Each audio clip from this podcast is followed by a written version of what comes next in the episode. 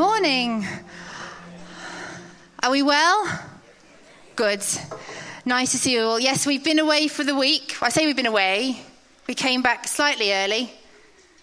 One person got sick, then the next person, then the next person. But God is good.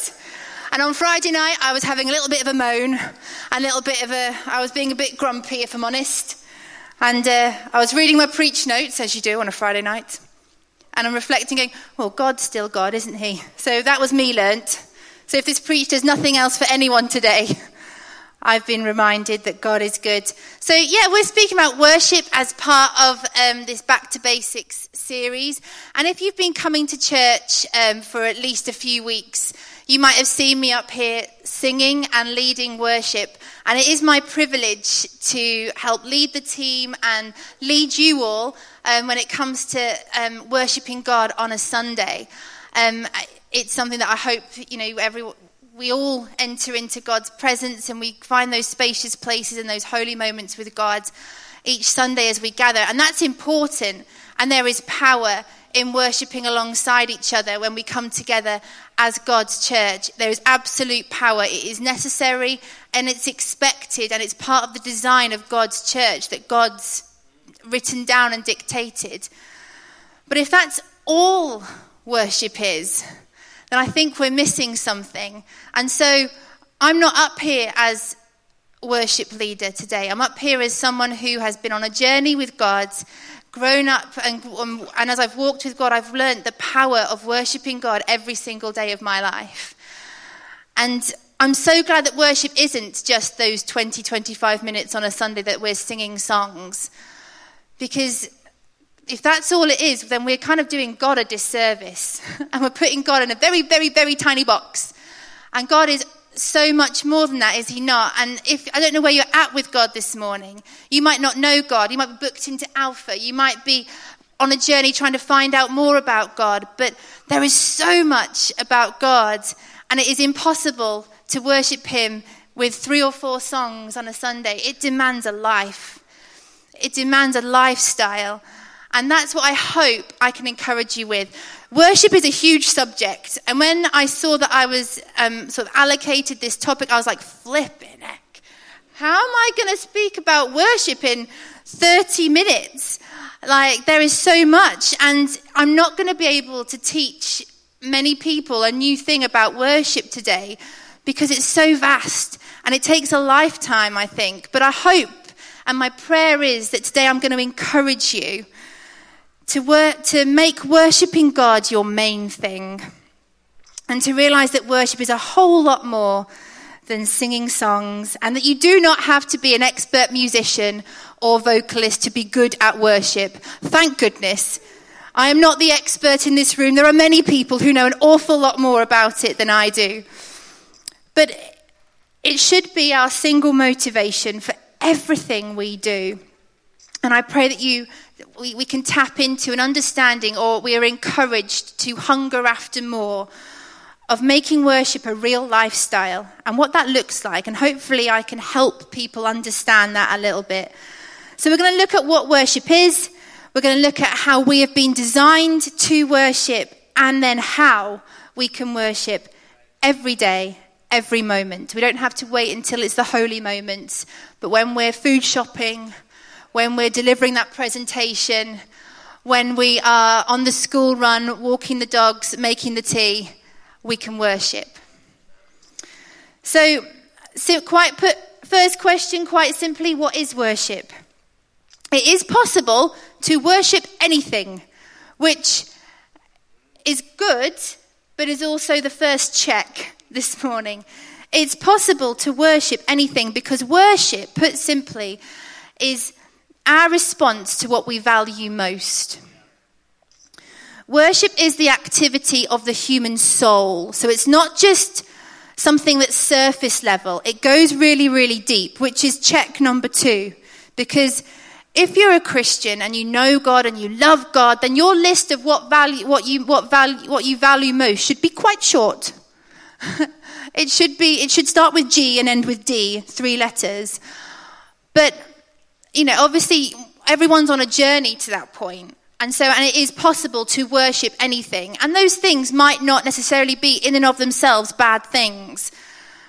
But check number one is you can worship anything. And if it's not God, then not only are you robbing God of what he deserves, but you're robbing yourself of the power and the awesomeness of a life that is spent living every single moment of every single day in God's presence. And who doesn't want that?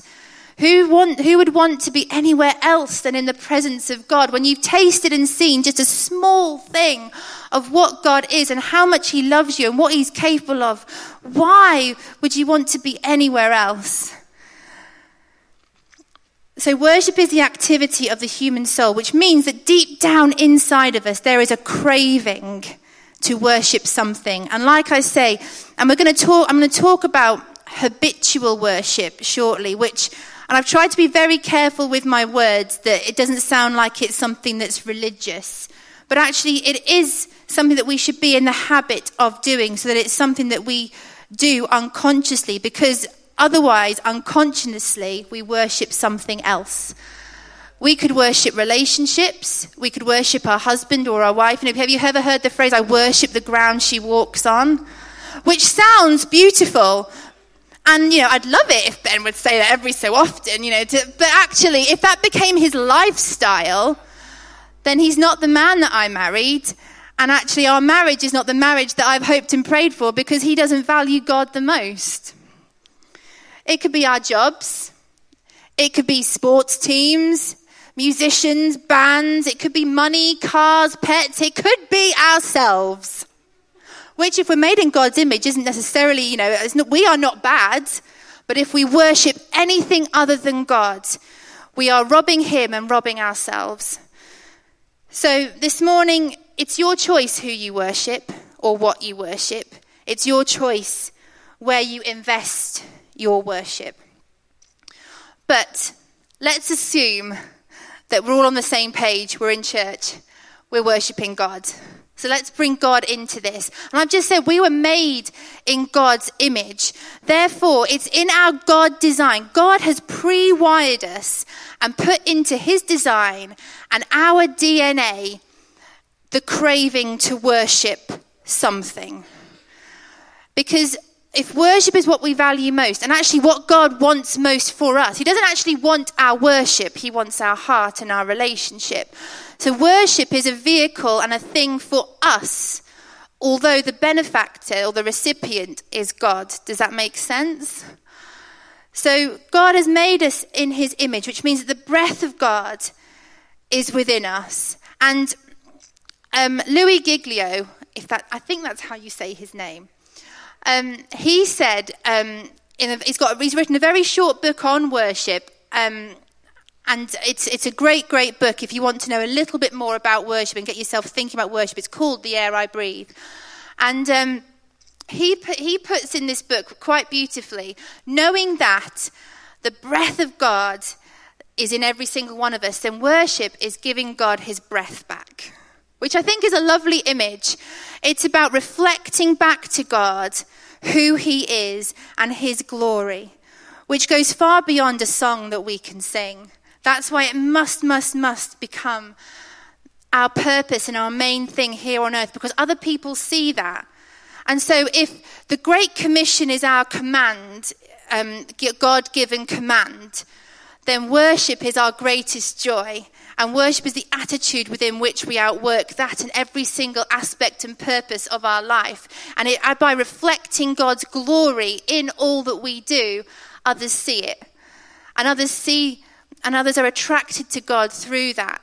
So again, by boxing it into music and boxing it into corporate worship, whilst this absolutely has its place and value, it, it goes far, far, far beyond. It's actually about our own personal relationships with God. So, knowing all of that, and actually, and I, and I love this this this um, small thought before we sort of get into um, sort of the main bulk of it, is God knows that He is worthy. I love this. This this is a proper little like get, try and get your head around this. God has zero ego about himself. There is no ego about God. He is perfect and he is, he is love and he is everything. And yet, God designed us to worship. And God knows that he is worthy and he is the only thing that we should worship. And I was sat there thinking, well, gosh, that's just, that's weird. That's properly pickling my head. God knows that He is the only thing that is worth our worship, and yet God has no ego. God does not design worship so that He feels good. He is up in heaven right now. I mean, He's everywhere, but He is up in heaven, surrounded by angels, the saints. He's outside of time, and everyone up there is worshipping God all the time. And yet he does he wants us to know how to worship him. He wants us he wants so he doesn't need any more worship. He doesn't need it, but he wants it because he knows the value of worship to the person who worships. He wants us to worship because it says in the Psalms, we enter his gates with thanksgiving and we enter his courts with praise. We get close to God. We get into those intimate, holy spaces by worshipping. And if he wants relationship with us, then that's the only way we're going to get there. So he, he's not up there going, I'm worth it, bow down, worship me, thank you very much. He's there going, I want your heart. I want you. So can you just worship me, please? Because then we'll get there and I can do some wonderful things and show you some beautiful things and we can do great things together. That's what he wants us to worship. And I love that he, he knows we are worthy. Worship is always about who God is. And he is always, always worthy, which, here comes check number three. It's not about whether we feel like it or whether we think he deserves it. And my week this week, like I said, I had a little bit of a grumble on Friday night. And uh, I was, you know, on Friday night, I was sort of sat reading, my, reading these, these notes through, going, I was, I was a bit cross with God, if I'm honest. It felt, I felt robbed of our week. We'd, all three of us had been sick, albeit at different times, so, you know, we all helped each other. Um, and we'd had to cut, cut short our plans. I was just being a bit grumpy. And actually, I read through my notes and it goes, whether we feel, it's not about whether we feel like it or if we think he deserves it. And I was like, oh, thanks, God. Lesson learned. And I don't know if you, a few weeks ago, Sarah was preaching and she talked about a sacrifice of praise. And sometimes worship is a sacrifice because it's not about whether we feel like it, because God is still God and God is still worthy, and He always will be worthy. So, worship is our response to what we value most. And if we call ourselves Christians, then God is the only recipient of our worship. So, how can we make that, which sounds amazing, part of our everyday life? And this is what I hope I can encourage you with today. Like I say, worship as a subject is huge and it's vast. And to be honest, it takes every single day of us walking out our faith and our walk with God to understand this and to practice it and to and to understand the worth and the value and getting into those places. But I hope that today I can encourage you on that journey. So, the first thing, and this is where I said, you know, worship needs to become habitual. Worship needs to become a habit. And I hope I'm going to explain this right, and God, you can help. Aristotle, I'm married to a philosopher, says we are what we repeatedly do.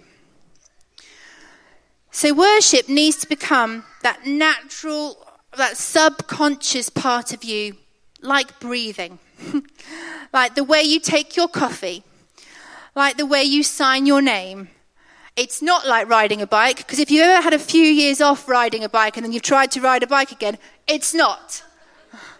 I've had a very painful experience cycling around whatever reservoir it is in Buxton. It is not. Gemma was there. Do you remember me trying to ride a bike? Oh, well, you've blocked it out of your memory. It was that bad. It was so painful. It is not like riding a bike, but it is something that's habitual and it should become something that's self conscious. And then again, check number, whatever number we're on. we choose where we invest our worship. So at some point or another, we make a conscious decision about what we worship, which then, if we allow it to, becomes a natural daily part of our life. Which is where it should be, I believe, because then it becomes something that we naturally, supernaturally do, regardless of situation or circumstance. But we do at one point or another make a conscious decision to go, I'm going to make worship a habit. Just like going to the gym, just like I have my coffee black with a sweetener, just like breathing. It's that. It's our go to. So worship needs to be, need, it needs to be automatic. It starts deliberate. And you know, we, we've been reading Caroline Leaf's book this, since the start of January. And she talks about habits and rewiring our brains and teaching our minds new, new response mechanisms and things. And I very much believe worship is part of this, but it takes time to develop a habit. Habits and automatic and things becoming automatically and this is where I try to be really really careful and caveat what I say because yes worship is a discipline but it doesn't mean that it's boring it doesn't mean that it's mindless. It doesn't mean that it's automatic. It doesn't mean that it's heartless. Habits are very powerful things, and they build into our lives some strength and some resilience, and come with, as Caroline Leaf has been teaching us, long term health and benefits. So, you know, think about going to the gym or saving money. Really good habits to be in and actually produce really long term benefits. Worship is like that and more, way more. I'm not comparing worship to saving money. But habits and disciplines, I believe, could be sort of interchangeable things.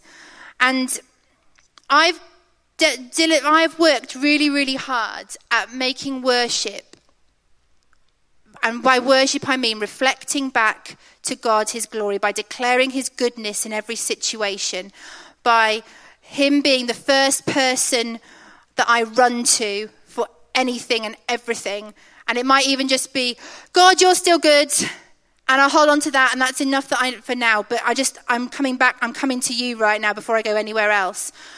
By making God that priority and aligning our thoughts with Him, I've, I've, I've tr- tried really, really hard to make that my habit, to make that my discipline. Do I get it right? No. Do I run to other things sometimes? Yes. But, you know, I'm a work in progress. But I absolutely have worked hard to make my life habitually one of worship. And earlier this year, we um, did um, a period of time of prayer and fasting. And on day one of prayer and fasting, Monday morning, my team at work got pulled onto a call. And um, it wasn't a good call. It was a whole team. Some bad news was delivered. And you're like, well, that's just perfect timing, that is, isn't it? It's day one of prayer and fasting. And I came off that call. And I had five minutes before I was due on like a next meeting or whatever it was. And I went into the kitchen and I put on my, some music. And I was like, right, God, you are bigger than that. You are bigger than all that news. You have been faithful before. You will be faithful now. I don't, I love my job. I believe I'm called to my job. But actually, God, you've taught me many times I don't need a job in order to be okay in this life because you are my provider. And I'm just going to carry on with my day. And I went back to work. So it was like, it wasn't exactly a holy moment. I was like, the kettle was boiling and Spotify was playing. I was standing in my kitchen in my slippers. But, um, and I thought, right, so God's going to, there's going to be a lesson in this there's going to be a lesson. You know, I want to go through prayer and fasting, and I'm going to have a great testimony on day 21. The morning after, my boss puts me on a call and says, I'm really sorry, you shouldn't have been on that call. And I was like, What do you mean? She's like, Well, the reasons that everyone else is on that call, you don't, it doesn't apply to you, so you can just scrap it. And I was like, Oh, okay. So God, rather than taking me through a journey because my first port, my first response was to run to God and to say, actually, your God, you God are bigger than anything. He just took it away. And I was like, what? I was like, I could have done without that. But actually, God, you are so good. And I believe that that's what God wants. He wants to show us his faithfulness, but actually, it takes us resp- responding first. And it takes us building into our life a habit of running to him first, of making sure that he is the bigger and biggest thing in our lives before anything else. Worship needs to become a lifestyle. It means, and for it to be a lifestyle, it means that it's part of every little facet of who you are, which means that it cannot just be a Sunday service or the conference or the playlist or the screensaver. It is you. Our lives, our whole lives should be something of worship. We need to repeatedly embrace worship as a lifestyle. And that action of running to God needs to become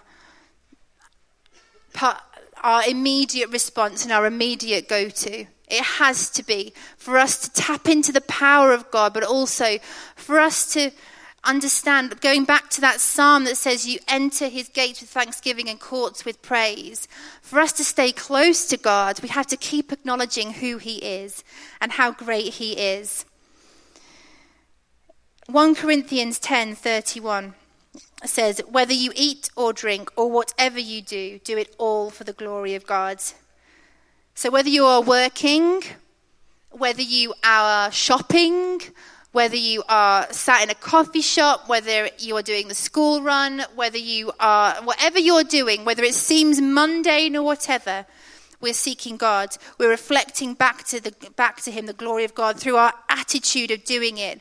We are praying to God all the time. We are putting Him first. If worship is, put simply, what we value most, then we involve God in everything and we stay close to Him and we thank Him for our opportunities and we thank Him for the privilege of knowing Him and we praise Him for who He is and the fact that He doesn't change regardless of our circumstances.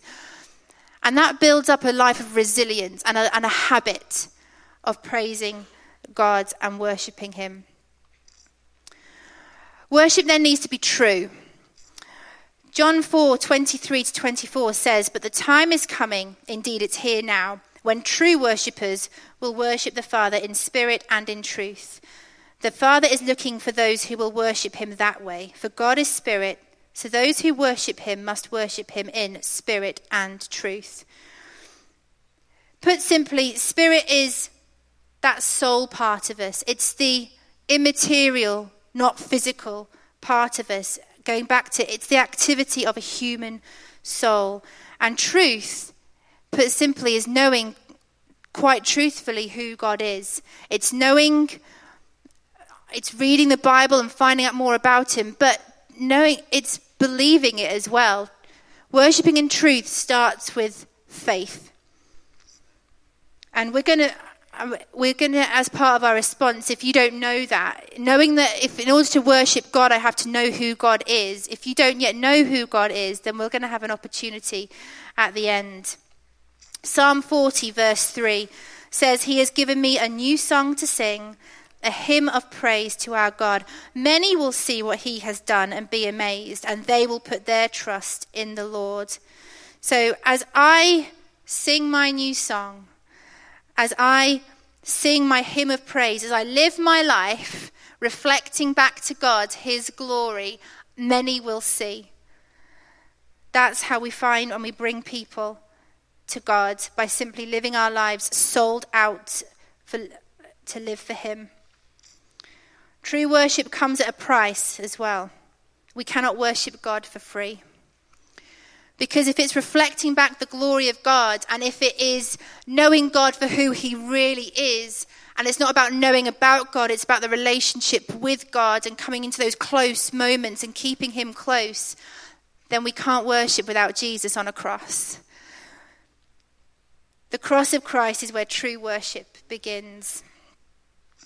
True worship is more than singing songs. You can be singing the lyrics of a wonderful Christian song. You could have been singing the lyrics this morning, but if they aren't an overflow of what's going on on the inside, if they're not partnering with your faith and they are just words and they are just a melody, then we could have been at insert popular band name concert which is, I don't know, whatever check number we're on now. It's not the same. Words are easy to sing, but they have to be partnered with something deep down. They have to be partnered with words, with actions as well. Worship is outworked through word and deed. Going back to that 1 Corinthians, whatever you do, it's a verb. Romans 12, 1 and 2 in the message says, Take your everyday, ordinary life, your sleeping, eating, going to work, walking around life, and place it before God as an offering. Embracing what God does for you is the best thing you can do for Him. That's worship.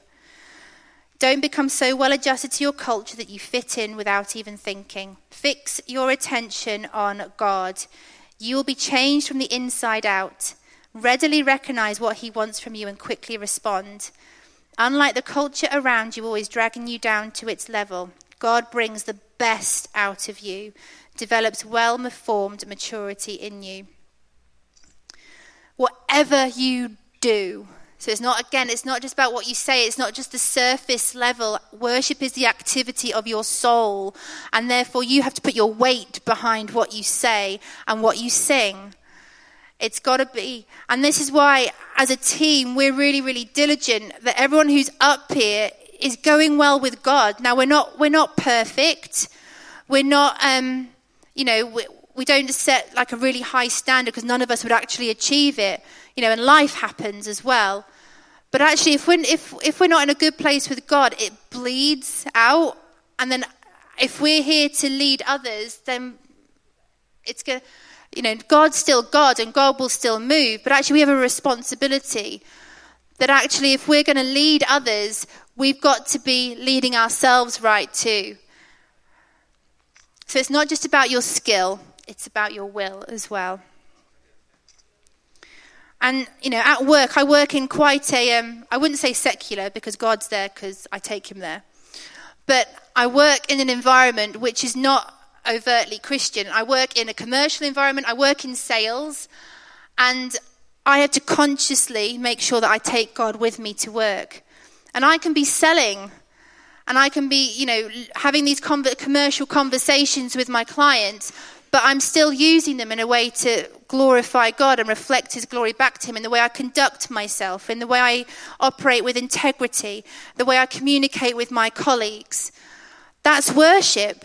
I'm reflecting back to God what I value most, but also other people see that, and other people notice, and other people ask me questions.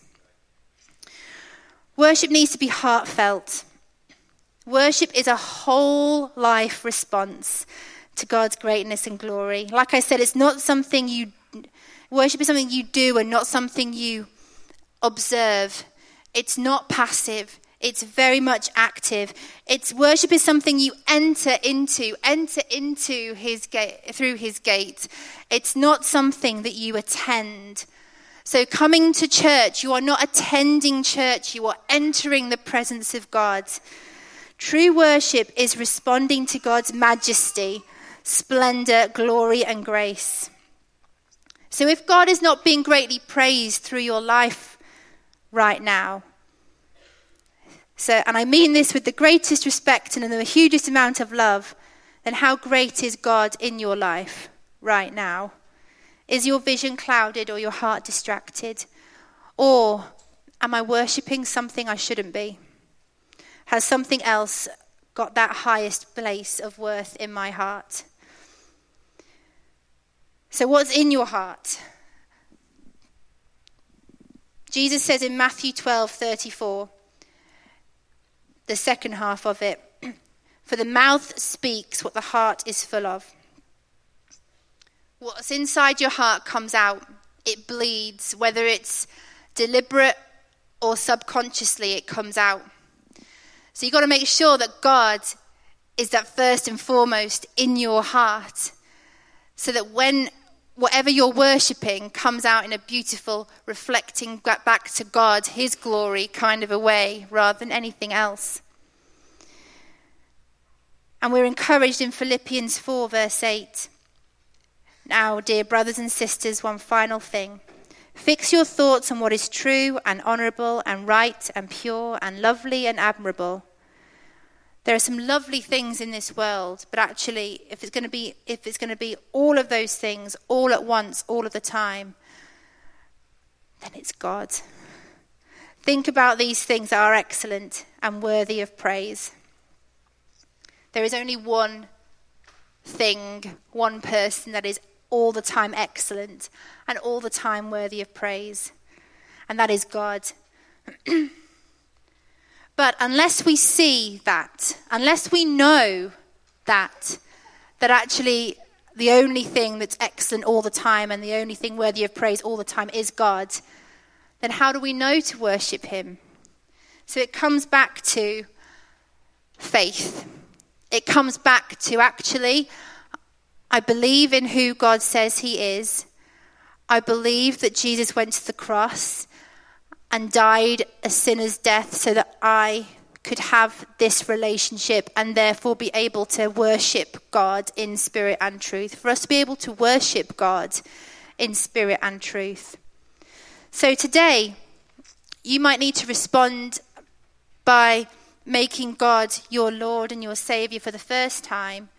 You might also need to respond by saying, God, I've got my order of things that I value most way out of kilter. And I need to realign some things so that you take that first and only place of highest value. the moment we realize who He is, or get that first small glimpse, or when we find out something new about His character and love for us, it should always spark a heartfelt cry of worship reflecting back to God who He is, whether that's an audible cry or whether it's a light. Absolutely, Jesse. That was just the most perfect of timings. Or it changes how we interact with the world around us. So we're going to pray, and then I've got um, an image that I got this week that I'll, I'll share with us all before we sing. But let's pray first, and then I'm going to show you a photo which I really hope makes sense. so let's pray. God, we love you. God, our heartfelt cry is that we know you. And we know you every day every moment of our lives. And that in knowing you, we reflect back to you how glorious you are. Lord, will you show us who you are so that we may worship you and have that privilege of entering your gates and sitting at your feet and are facilitating and experiencing the holy moments, even in the mundane of our, of our lives. God, the fact that we live a life that is connected to you every single moment is a joy, an honor, and a privilege, but it starts with faith. And so, God, right now, would you show us who you are? If there are people in this room and you haven't made that choice to go, do you know what? God needs to be first and foremost in my life. And I've been fighting it, but I need to stop fighting and I need to put God first and foremost. Then you have an opportunity right now. There are people in this room who will help you, but right now, take a moment. There's no rush. It's a big and it's a brave thing because it requires a life transformed. But you will not be doing it on your own. God is here and He will never ever leave you. And you are part, you are part of a church that will help, walk, help you walk that out. But you have to take that first step. You have to make that conscious decision to start putting in good habits, and it starts with faith. And you can pray a prayer like this God, I have been walking one way, and I now know that I need to walk another. I need to walk hand in hand, step by step with you by my side. You need to be that first and foremost one thing that I value most. And I'm sorry that you have not been in that position up until now, but I pray that by saying it and confessing it in my heart, by not simply voicing my words, but believing it in my heart, that something's going to change right now and you become that Lord and Savior that I desperately need. And I can begin a life of worship. For those of us in the room who you're listening to what I've said and something has provoked you, jolted your thinking, and actually you need to reorder what you worship. God hasn't been the thing or the person that you value most. Then right now is your opportunity to say sorry to God and to reorder.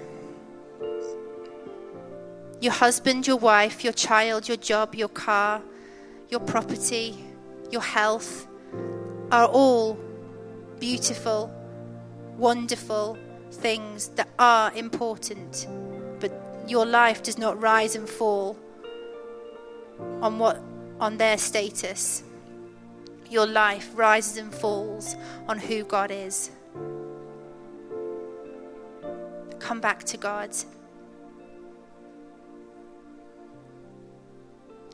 Okay, so I'm going to show you a picture. And this is if I could sum up worship. And I was then on the one day of the week when we were all feeling relatively healthy, we went to North Wales and we um it's not the picture was of Abigail, but for you it's not of Abigail. the picture I took this photo and I was like, God, and I was I was like, what do you want people to know about worship? Or how can I create an image of worship for people to encourage them and make sense of everything that I've said? And I took this photo of Abigail just playing. And then, I don't know if you can see, but on the horizon, this is in North Wales, are hundreds of windmills. Can you see them? Just take it, take my word for it. It's hundreds of windmills, and they're all they're all spinning, and they're all they're all lined up, and they're all present. And because the wind was blowing, they spun, and they did it all the time. And in the pre- so in the presence of the wind, their only response, their design, is to move and to spin. They're designed to respond to the wind. Now, God is everywhere. God is here right now. He's in the supermarket, he's at work, he's at uni, he's in school, he's in the hospital, he's in the kitchen, he's in your car. If he dwells within you, he's everywhere. And if he dwells within you, there is wind blowing all the time. So turn. If God is in you, he is with you wherever you go. So turn.